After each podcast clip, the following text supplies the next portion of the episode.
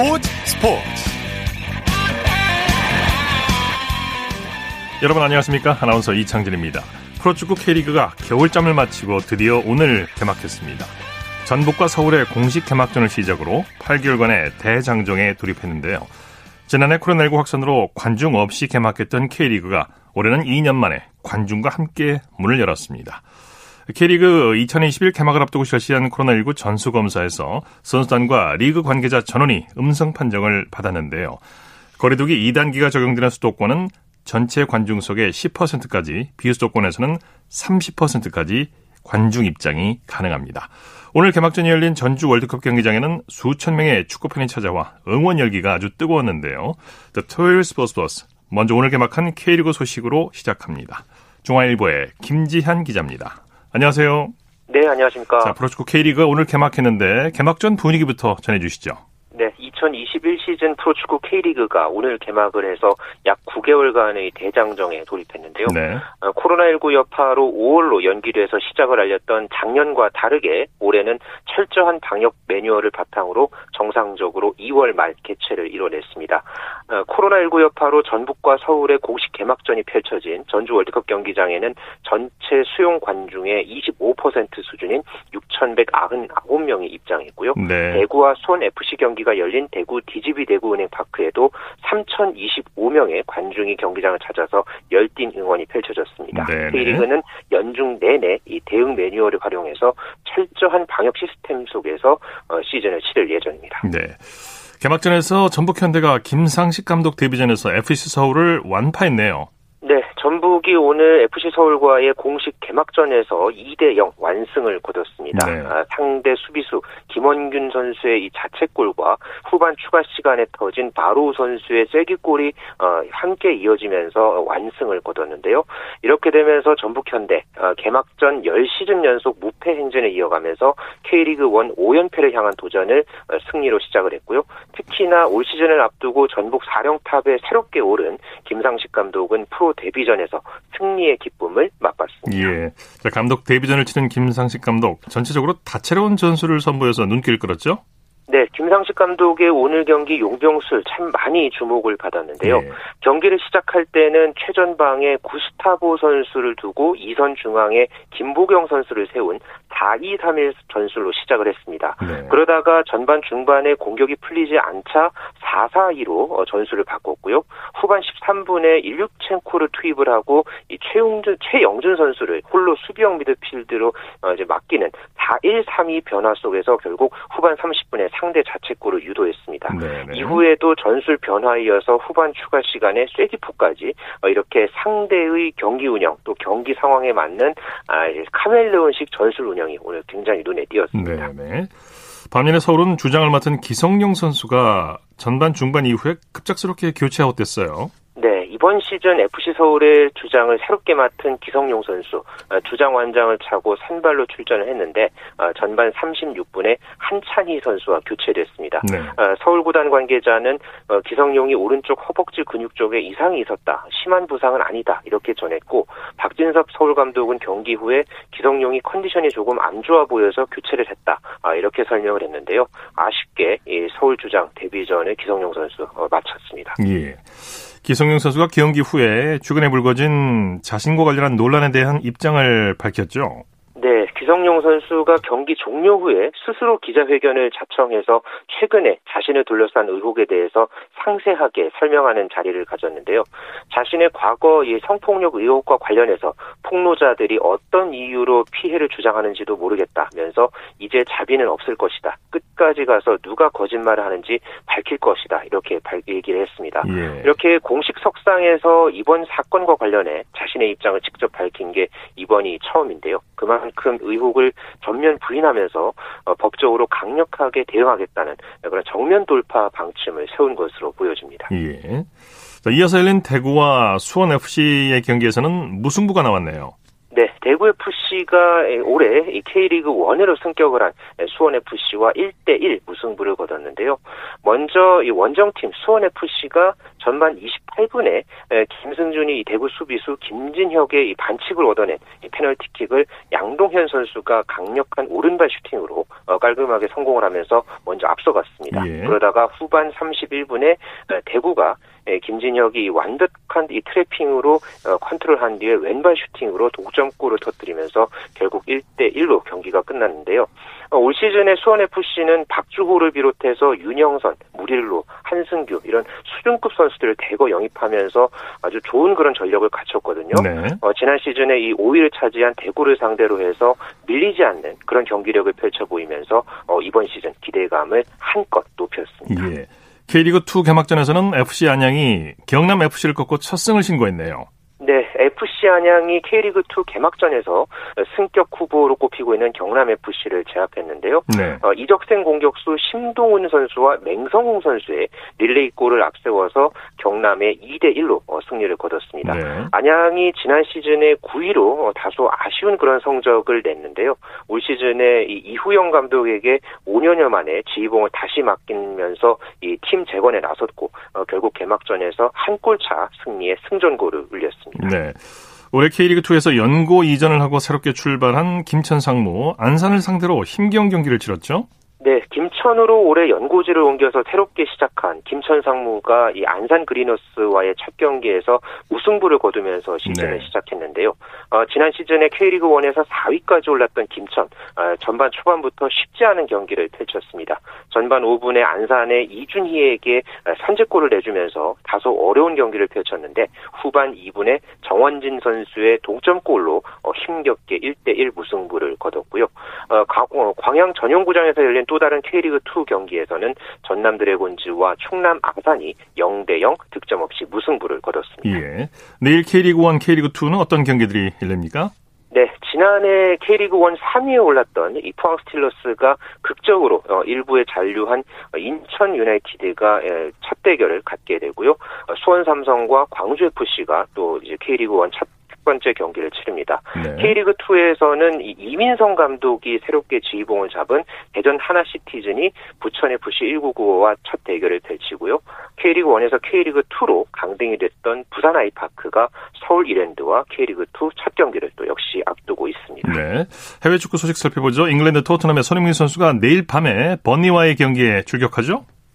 네, 손흥민 선수의 소속팀인 토트넘이 내일 밤 11시에 어, 어, 잉글랜드 프리미어리그 26라운드 번리와 홈 경기를 앞두고 있는데요. 네. 손흥민 선수 어, 지난 이 주중에 유로파리그 32강전에서 경기에 나서지 않으면서 체력을 비축한 그런 상황인데 네. 예, 손흥민 선수가 이번 이 체력 비축을 한 그런 어떤 상황에서 어, 이번 그 토트넘전, 이 토트넘의 최근 이 부진을 또 이렇게 만회하는 그런 어떤 활약을 펼칠 수 있을지 관심이 모아지고 있습니다. 네, 100% 선발 출장할 것 같은데 번니는 손흥민 선수에게 아주 좋은 기분 좋은 추억이 있는 상대죠. 그렇죠. 2019년 12월 이 번니와의 경기에서 손흥민 선수가 혼자 약 70m 이 드리블을 하면서 환상적인 골을 터뜨렸고 그렇죠. 이 골이 이 푸스카스 상을 받기도 했었죠. 이 손흥민 선수가 번리와의 역대 경기에서 어, 통산 8차례 출전해서 3골 1도움을 기록을 했고 지난해 10월에 올 시즌 첫 번째 맞대결에서도 헤딩 결승골을 터뜨렸던 예, 그런 어떤 기억이 있기 때문에 어, 이번 경기에서의 골도 아주 많이 기대가 됩니다. 당시 케인의 그 헤딩 패스를 받았었죠. 자 소식 그렇죠. 감사합니다. 네 감사합니다. 축구 소식 중앙일보의 김지한 기자와 정리했습니다.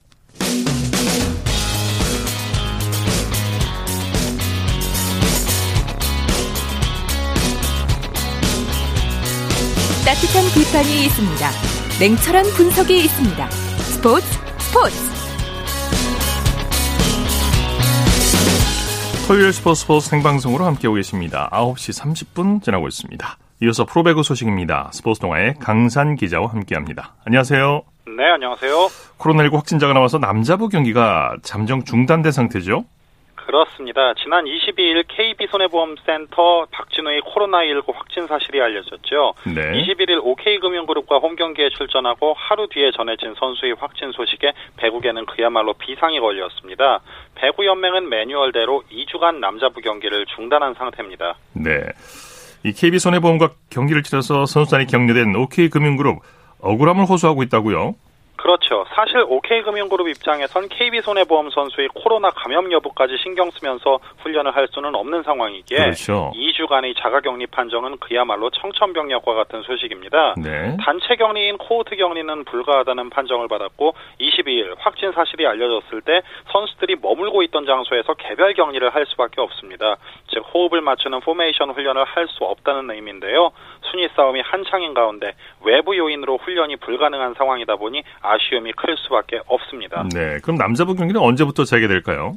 네, 연맹은 일단 리그 중단 2주 뒤인 3월 9일 재개를 목표로 하고 있습니다만 예. 아직 이 부분을 언급하기는 이르다는 입장입니다. 물론 추가 확진자가 더 나오지 않는다면 예정대로 재개하는 데는 큰 문제가 없을 전망입니다. 네, 여자 배구단에서도 확진자가 발생해서 배구계가 초긴장 상태로 돌입, 했어요 그렇습니다. 현대건설의 홈경기 진행과 이벤트를 담당하는 업체 직원이 25일 확진 판정을 받은 사실이 알려졌는데요.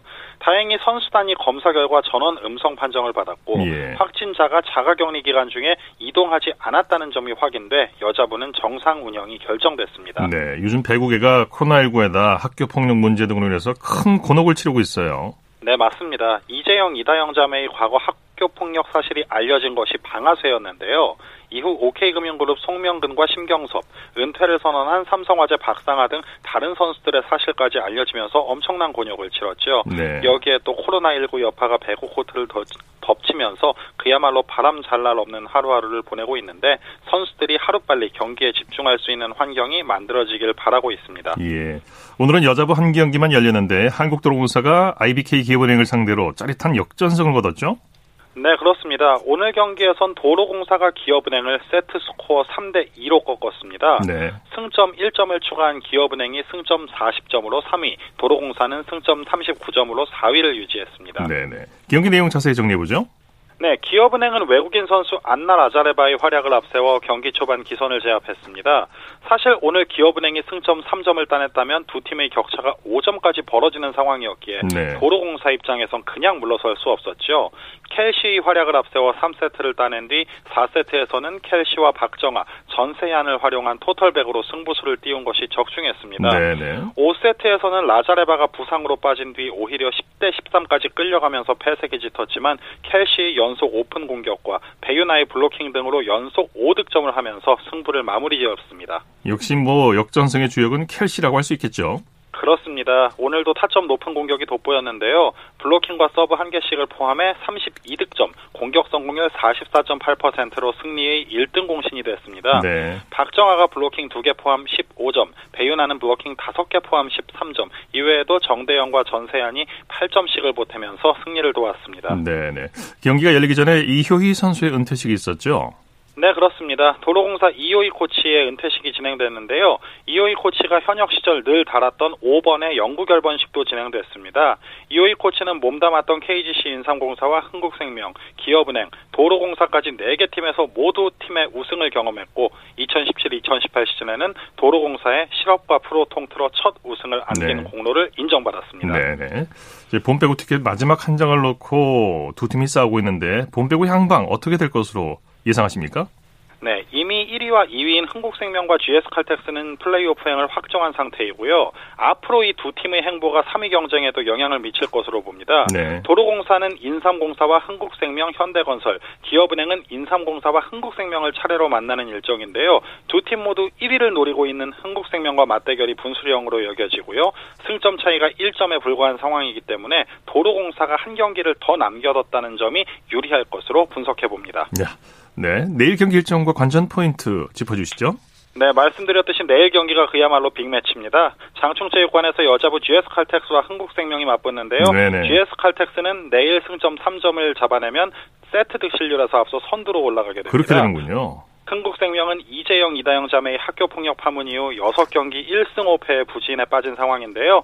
김현경과 브루나이 날개가 GS칼텍스의 삼각편대를 어떻게 상대할지가 관건입니다. 음, 자, 내일 GS칼텍스 흥국생명의 경기 볼만할 것 같습니다. 그렇습니다. 소식 감사합니다. 고맙습니다. 네, 프로배구 소식 스포츠 동아의 강산 기자와 함께했고요.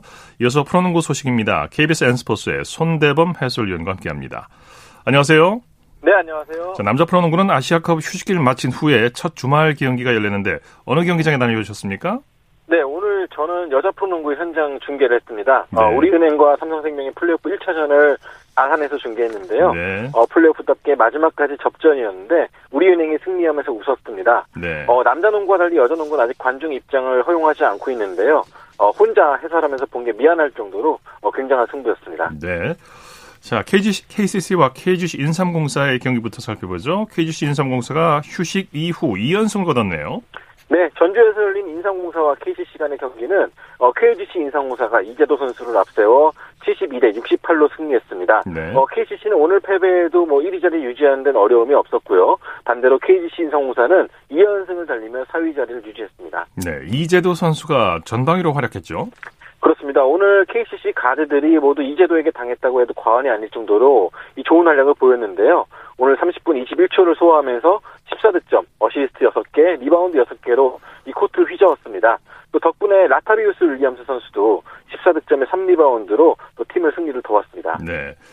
KGC 인삼공사 김승기 감독 이기였는데 선수들에게 미안하다고 얘기했다고 하죠? 네, 아무래도 오늘 오늘도 그렇고 계속 최근에 외국 선수들의 부진 때문에 또 국내 선수들이 좀 한 발 더 뛰어야 되는 상황이 나오고 있거든요. 네. 현재 KGC 인성공사는 이 자레드 설린저라는 NBA 출신의 외국 선수를 영입해 놓고 이제 교체를 대기 중인데 이번 이 부분이 좀 확정될 때까지는 아무래도 아직까지는 이 선수들이 좀 더 많이 뛰어줘야 되고 버텨야 되거든요. 네네. 네. 어, 그런 면 때문에 김승기 감독이 국내 선수들에게 미안하면서도 또 고맙다는 말을 전했습니다. 네. 잠실에서는 삼성이 DB를 꺾고 2연패 탈출에 성공했네요. 네. 잠시 실내 체육관에서 열린 서울 삼성과 원주 DB 간의 경기에서는 이 삼성이 77대 72로 승리하면서 2연패 탈출, 동시에 6강 희망을 이어갔습니다. 네네. 4쿼터까지 치열한 공방전이 펼쳐졌죠? 네. 오늘 휴식기가 너무 길었던 탓인지 사실 초반만 해도 이 삼성과 DB가 모두 정상적인 경기력을 보이지 못했습니다. 어, 야투도 저조했고 또 실책도 많았습니다. 하지만 먼저 정비한 쪽은 삼성이었는데요. 어, 32대 22로 앞서가면서 분위기를 가져갔습니다. 어, DB도 후반에 추격세를 좀 이어갔지만 이 승부처에서 외국 선수 활약에 좀 희비가 엇걸렸는데요. 어, 결정적일 때 삼성은 힉스 선수가 연속 득점을 올렸지만 반대로 DB는 이 메이튼이 결정적일 때 테크니컬 파울을 받으면서 좀 주춤했고요. 네. 이 가운데 김시래 선수가 활약하면서 이 삼성이 6강의 희망을 이어갔습니다. 네. 삼성은 모든 선수들이 그런 활약을 보여줬죠. 네, 오늘 김준일 선수가 17득점, 어, 팀 내 최다 득점이었고요. 또 힉스 선수가 15득점에 리바운드 5개, 또 새로 가세한 김시래 선수가 7득점에 어시스트 8개를 기록했습니다. 네. DB는 실책이 발목을 잡았어요. 네, 오늘 경기에서 DB가 기록한 실책이 16개였습니다. 네, 어, 숫자는 삼성보다 겨우 3개 많을 뿐이었지만 이 오랜만에 경기 탓인지 초반부터 기세를 떨어뜨리는 실수가 좀 많았던 것이 아쉬웠고요. 네. 또 이상범 감독 역시 이 오랜만에 경기 때문에 경기감을 떨어졌다는 걸 인정하면서도 이 선수들이 이렇게 경기해서는 안 된다는 질책도 빼놓지 않았습니다. 네. KT는 LG를 꺾고 연패 탈출에 성공했네요. 네, KT와 LG 간의 경기에서는 KT가 100대 95로 승리를 거두면서 이 승률 5할을 달성했습니다. 네. 5위 인천전자랜드와의 경기 차이도 한 경기 차로 좁혔습니다. 네. KT 양홍석 선수가 투혼을 발휘했죠? 네, 그렇습니다. 오늘 전반전부터 엄청난 득점력을 과시했는데요. 네. 이 선수가 오늘 전반에만 24득점, 특히나 이 24득점을 올리는 가운데 야투 8개를 시도해서 8개를 모두 성공시키는 아주 고감도 슛 감각을 보였고요. 네. 어, 이 선수의 총 득점은 오늘 33득점이었습니다. 그만큼 전방위적으로 활약했다고 볼 수가 있겠고요. 어, 덕분에 또 KT가 LG의 마지막 추격까지 뿌리치면서 기분 좋은 승리를 거두었습니다. 네. 허훈 선수의 활약도 좋았죠. 네, 선수가 23득점에 어시스트 5개를 기록했는데 아주 승부처에서 이 돌파로 또 3점 플레이를 성공시키면서 어, KT가 승기를 잡는 데 큰 역할을 했습니다. 네. 이번에는 중계 다녀오신 여자 프로 농구 살펴보죠. 우리은행이 삼성생명을 꺾고 플레이오프 1차전을 승리로 장식했네요. 네. 아산에서 열린 여자 프로농구 1차전은 이 아산 우리은행이 용인 삼성생명에게 74대 69로 승리를 거뒀습니다. 네. 어, 오랜만에 플레이오프 경기가 열렸습니다. 지난해는 코로나 때문에 열리지 않았었죠. 이 오랜만에 경기였는데 이 플레이오프답게 또 마지막까지 치열한 승부를 펼쳤습니다. 네. 플레이오프에서 1차전 승리팀이 챔피언 결정전에 오를 확률이 상당히 높죠. 그렇습니다. 역대 플레이오프를 살펴보면은 이 3전 2선승제로 치러지는 6, 아, 1라운드에서는 1차전을 어, 승리한 팀이 그 챔피언 결정전에 올른 확률이 86%. 네. 지난 43번 중에 37번이었습니다. 예. 어, 하지만 2019년의 경우에는 우리은행이 1차전을 이겼지만 이 삼성생명에게 두 번 내리패했기 때문에 아직까지는 낙담할 수 있는 아, 낙관할 수 있는 상황은 아닙니다. 네. 이 1차전이 경기 막판까지 아주 치열했죠. 그렇습니다. 오늘 삼성생명이 마지막 게좀 치긴 했지만 이 마지막 3분 전까지는 강력한 수비와 집중력 있는 공격으로 분위기를 잘 주도했습니다. 네. 어, 오늘 김단비 선수가 23득점, 윤예빈 선수가 16득점을 기록하면서 팀을 잘 이끌었지만 이 결정적일 듯 터진 우리은행의 3점 슛을 막지 못하면서 어, 아쉽게 패했습니다. 네, 우리은행의 박혜진, 박지현 선수의 활약이 좋았죠. 그렇습니다. 박혜진 선수가 오늘 25득점으로 양팀 최다 득점을 기록하면서 분위기를 잘 끌어줬고요. 어, 박지현 선수는 어, 사실 3쿼터까지만 해도 7점에 그쳤었는데 이 4쿼터 결정적인 3점 2개와 함께 11점을 몰아넣으면서 승리를 이끌었습니다. 네네. 우리은행 위성우 감독 나 때문에 질 뻔한 경기인데 선수들 덕분에 이겼다 이렇게 얘기를 했네요. 네. 오늘 상대인 삼성생명이 우리은행의 허를 찌르는 라인업을 들고 나왔습니다. 네. 이 파격적인 스몰 라인업을 가동하면서 이 기동력과 힘에서 밀리지 않는 승부를 보였는데요. 어, 그렇기 때문인지 위성우 감독도 나 때문에 질 뻔한 경기를 선수들이 이기게 했고 또 승부처에서 이 박지현 선수의 대담한 플레이가 또 승리를 도왔다고 칭찬을 했습니다. 네. 삼성생명은 유난히 부상자가 많은데 박하나 선수가 수술을 받는다고요? 그렇습니다. 우리 삼성생명의 주득점원이었던 박하나 선수였는데 어 아쉽게도 무릎 연골 수술을 좀 받게 되었습니다. 예. 어, 그동안에도 부상을 잘 이겨내면서 뛰어왔는데, 어, 결국에는 부상을 극복하지 못한 채 수술대에 오르게 됐고요. 어, 약 8개월 정도 재활이 걸릴 거라고 하는데요. 잘 이겨냈으면 좋겠습니다. 네. 이번에는 NBA 소식 살펴보죠. LA 레이커스가 포트랜드를 꺾고 4연패 탈출에 성공했네요. 네, LA 레이커스가 연패 탈출을 성공했습니다. 오늘 홈 경기장에서 열렸던 이 포틀랜드전에서 102대 93으로 승리를 거뒀는데요. 오늘 르브론 제임스가 또 역시 이름값을 해줬습니다. 네. 28득점, 리바운드 11개로 또 팀 분위기를 잘 이끌어갔습니다. 네.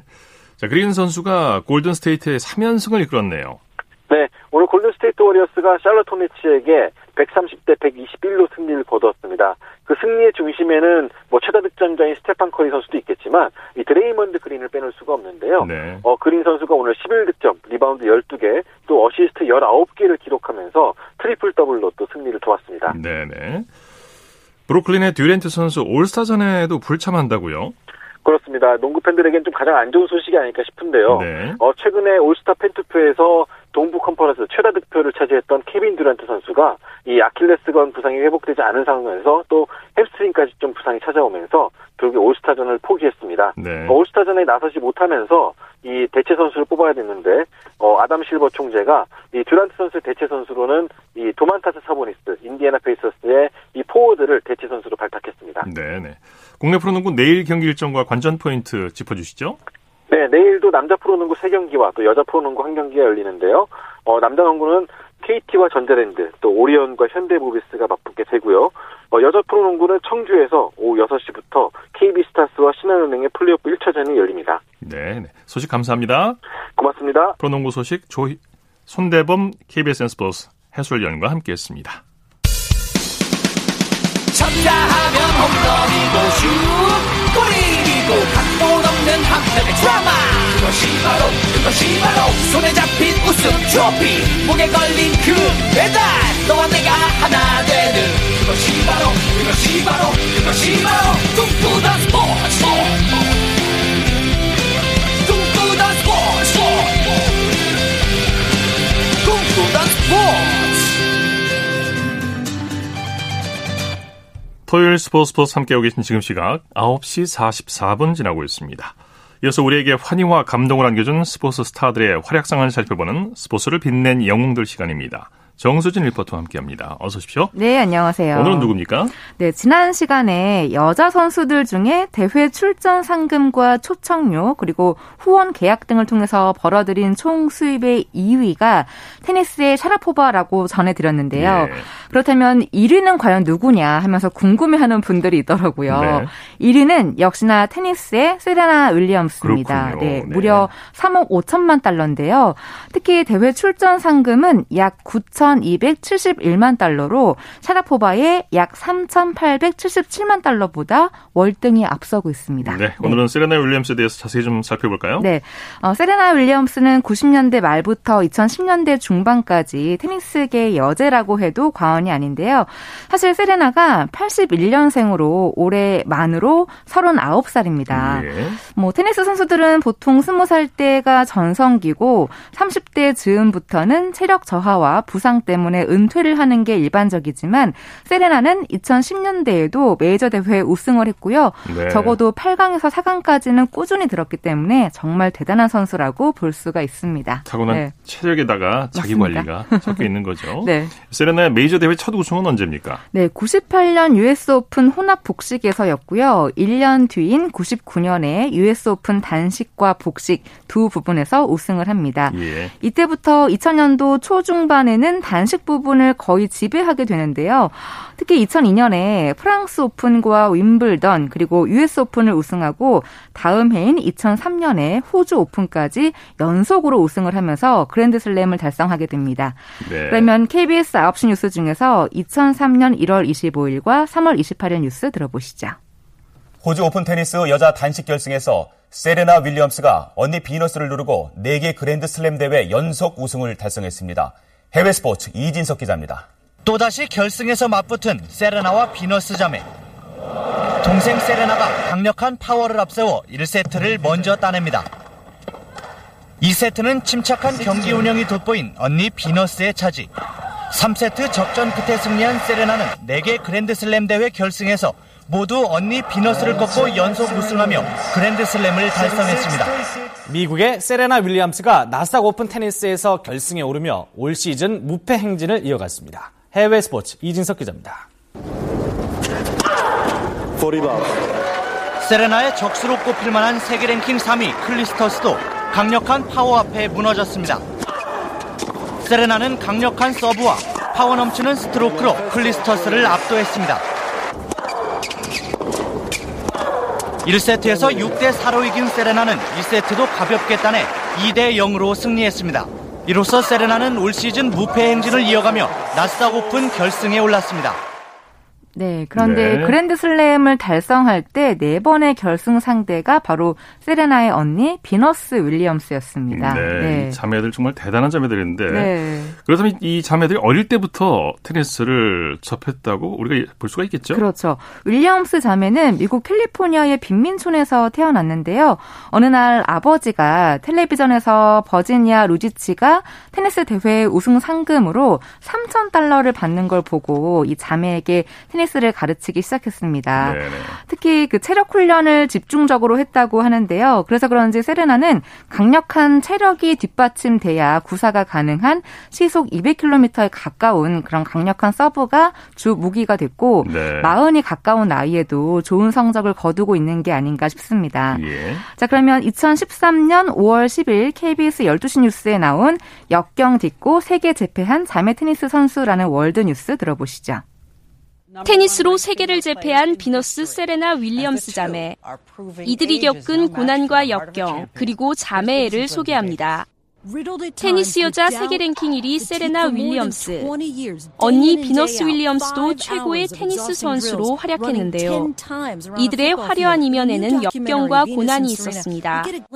캘리포니아주 콤프턴의 빈민 지역에서 태어나 아버지를 코치로 테니스를 시작했습니다. 컨트리 클럽에서 빌려온 오래된 테니스 공으로 20년 동안 하루 5시간씩 연습했습니다. 하루에 축구장 10바퀴를 도는 맹훈련도 마다하지 않았습니다. 아버지는 맹훈련 속에서도 서로에 대한 사랑을 강조했습니다. 그 덕분인지 함께 음악 감상을 하고 함께 요리를 하는 가장 가까운 친구로 지내고 있습니다. 이들은 콤프턴 빈민 지역의 희망이 되겠다는 어린 날의 약속을 꼭 지키고 싶다고 말합니다. 네, 네. 특히 윌리엄스 자매의 아버지는 혹여나 대회에 나갔을 때 다른 선수들에게 분석당할 것을 염려해서 주니어 대회에 참가시키지 않고 프로 무대에 데뷔를 시키는 등 철두철미하게 준비를 했습니다. 네, 네. 그 결과 세레나 윌리엄스는 2013년 2월부터 2016년 9월까지 만 3년 7개월 연속으로 세계 랭킹 1위를 유지하는 등 적수가 없는 시대를 보냈습니다. 네. 네. 네. 이 메이저 대회뿐만 아니라 올림픽에서도 좋은 결과를 얻었었죠. 네, 2012년 런던 올림픽 단식에서는 이 샤라포바를 꺾으면서 금메달을 획득했고요. 언니와 함께한 복식에서도 금메달을 획득하면서 2000년 시드니, 2008년 베이징, 그리고 2012년 런던까지 이 세 번의 올림픽에서 금메달을 가져갑니다. 네. 이후에도 메이저 우승 기록을 쌓아갔는데요. 2016년도에는 윈블던 정상에 오르면서 22승째를 챙겼고 2017년 호주 오픈에서 우승하면서 23번째 우승을 합니다. 네. 네. 자, 그랜드슬램 최다승은 마가렛 코트 24승이죠. 네. 그렇기 때문에 세레나가 우승을 할 때마다 그 기록에 다가가는 순간이 됐는데요. 관련 내용은 2016년 7월 10일과 2017년 6월 28일 KBS 9시 뉴스에서 들어보시죠. 여자 테니스 세계 랭킹 1위 세리나 윌리엄스가 윈블던 정상에 올라 통산 22번째 메이저 대회 단식 우승컵을 품에 안았습니다. 해외 스포츠 소식 박주미 기자가 보도합니다. 우승이 걸린 마지막 승부. 세리나 윌리엄스가 힘을 앞세워 초반부터 압도합니다. 첫 세트를 따내고 포효한 윌리엄스. 서브도 여전히 강했습니다. 캐르버는 손쓸 틈도 없었습니다.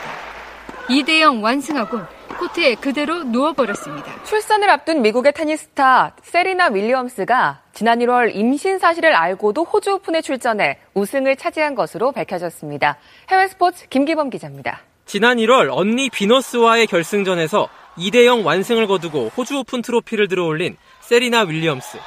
당시 세리나는 뱃속에 아기를 갖고 있는 상태였고 그 사실을 알고도 호주 오픈 출전을 강행한 놀라운 사실이 밝혀졌습니다. 세리나는 미국의 한 잡지에 만삭의 사진을 공개한 뒤 인터뷰에서 이 사실을 밝혔습니다. 괜찮아요. 네. 세레나 윌리엄스의 총상금이 3억 5천만 달, 우리, 우리 돈으로 4천억 원 되는 돈이에요. 그러니까요. 엄청나죠. 네네. 네. 이제 한 번만 더 메이저 대회 단식을 재패할 경우에 네. 마가렛 코트가 보유한 최다 우승 기록인 24승과 동률을 이루는데요. 과연 그 기록이 세워질지도 지켜보시는 것도 좋을 것 같습니다. 예. 네. 스포츠를 빛낸 영웅들 정수진 리포터와 함께했습니다. 수고했습니다. 네, 고맙습니다.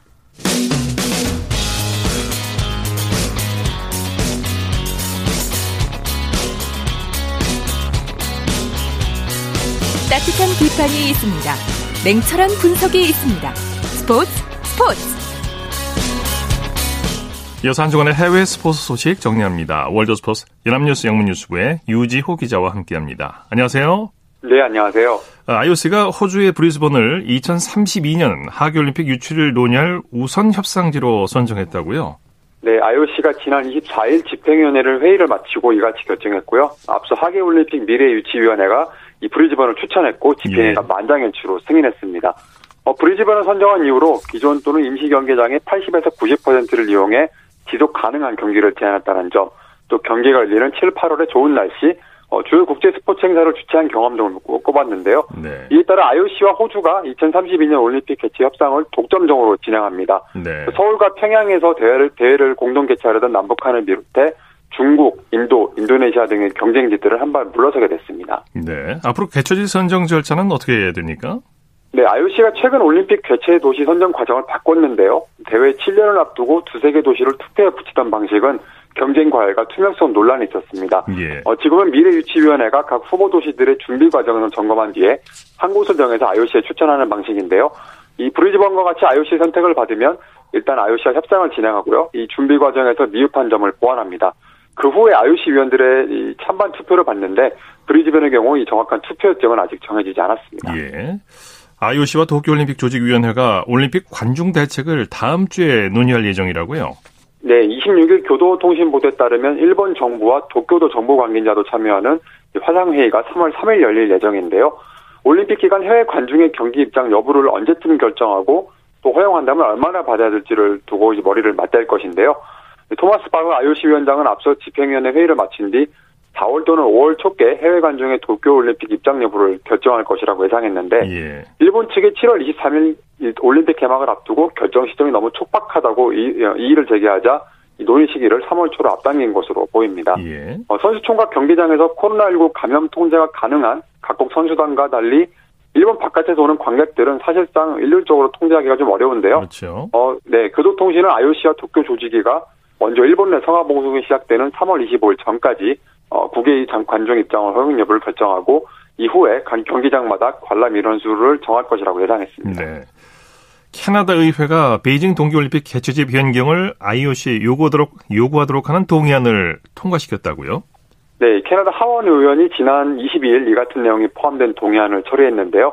어, 신장 위구르족 학살에 대한 대처를 중, 중국의 대처를 촉구하면서 캐나다 정부가 IOC에 2022년 베이징 동계올림픽 개최지를 바꾸도록 요구할 것을 촉구한 것입니다. 네. 이 동의안 자체가 법적 구속력은 없지만 어, 쥐스탱 트루도 트루도 캐나다 총리에게 압박 요인으로 작용할 듯한데요.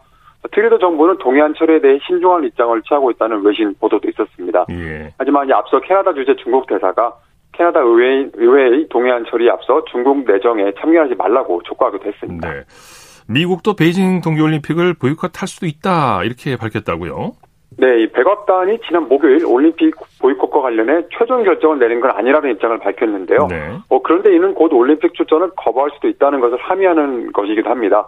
어, 그동안 이와 관련된 논의가 진행되는 게 없다고 한 것과 비교해서 입장의 변화가 있다는 해석도 있는데요. 예. 어, 중국을 최대 위협으로 규정한 어, 바이든 행정부가 올림픽을 고리로 중국 압박에 들어가는 새로운 국면이 전개될지 주목되기도 합니다.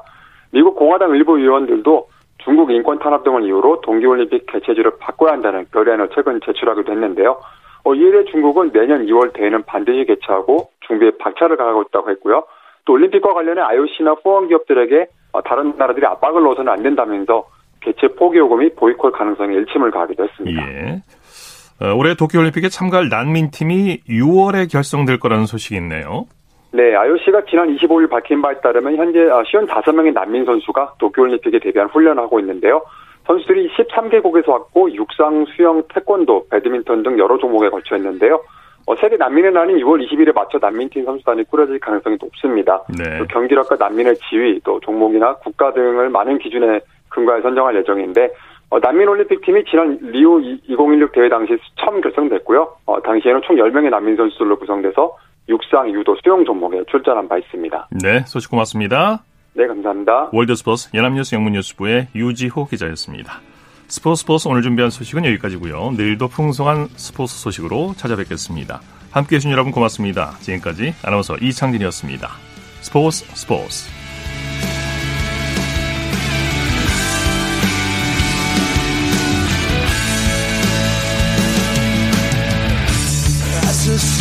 goes down in front of me. Reminds me where I wanna be. With you and you alone